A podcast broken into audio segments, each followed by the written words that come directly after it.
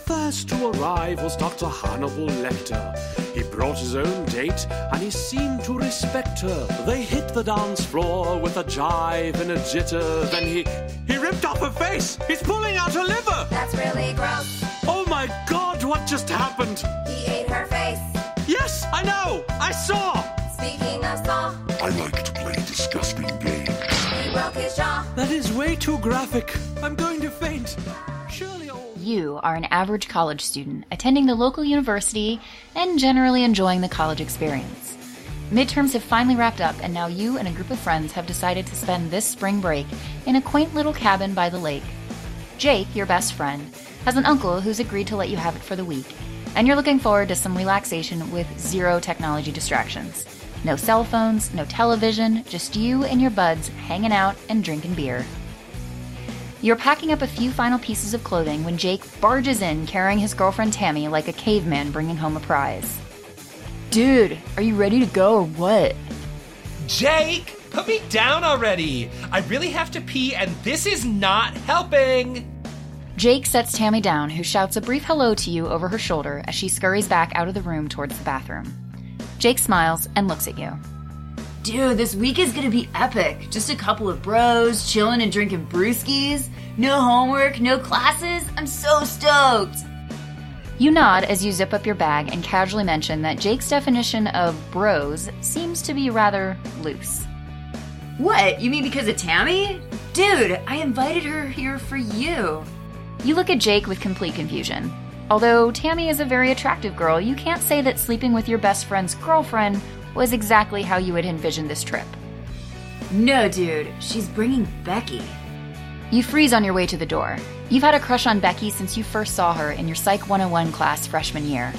And while it's true that you've never managed to speak more than three words to her before becoming tongue tied and embarrassed, you can already feel the excitement in your stomach at the thought of having her around for a whole week. You smile at Jake and admit that perhaps bringing Tammy was a good idea after all. As you walk out to the rental van, you see Becky lounging in the back seat playing on her cell phone. You toss your bag in the truck and slide into the seat in front of her. Just as you're about to speak, Jake pops his head in the window, causing you to jump. Dude, we said no tech for this trip. That includes phones. That's the stupidest thing I've ever heard. What if there's an emergency or something? The cabin has landlines if we absolutely need it. Besides, we agreed this was gonna be like a legit getaway. No distractions, just us in nature. Fine, but I still maintain this is a bad idea. Becky jumps out of the van and heads back to the dorm to put her phone away. As the rest of the van gets packed up, your younger brother's girlfriend pull up next to you and park. Since this was supposed to be a bros week is. Hey, big bro, ready for a week of cabin fever? Tyler, good to see you, man. Glad you could make it. Jake looks over at the girl Tyler brought with him. And who's this sweet little bunny? Tyler slings an arm around the girl's shoulder as he smiles up at him. This is my girlfriend Jackie. I figured since Tammy and her friend are coming, it wouldn't be a problem. You ask if you were the only one who actually thought this was going to be a bro trip. Jake and Tyler look at you, bemused. Like, you're gonna complain?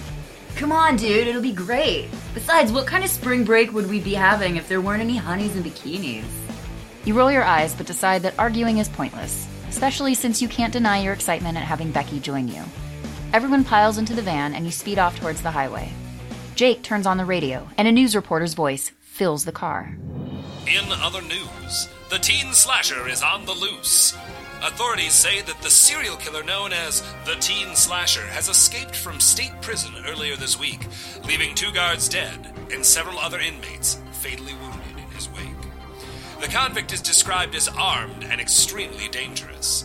Residents are urged to stay indoors, avoid going out into secluded areas alone, and to report any suspicious activity to the authorities. It is believed that the killer is in the neighborhood of Jake groans as he switches the channel. Ugh, the news is such a downer. He finds a station and turns up the music as a heavy bass beat to some currently popular song blasts out of the speakers and thumps in your chest. Everyone begins singing horribly off key as the song progresses and then fades into another equally popular song that sounds nearly identical to the last.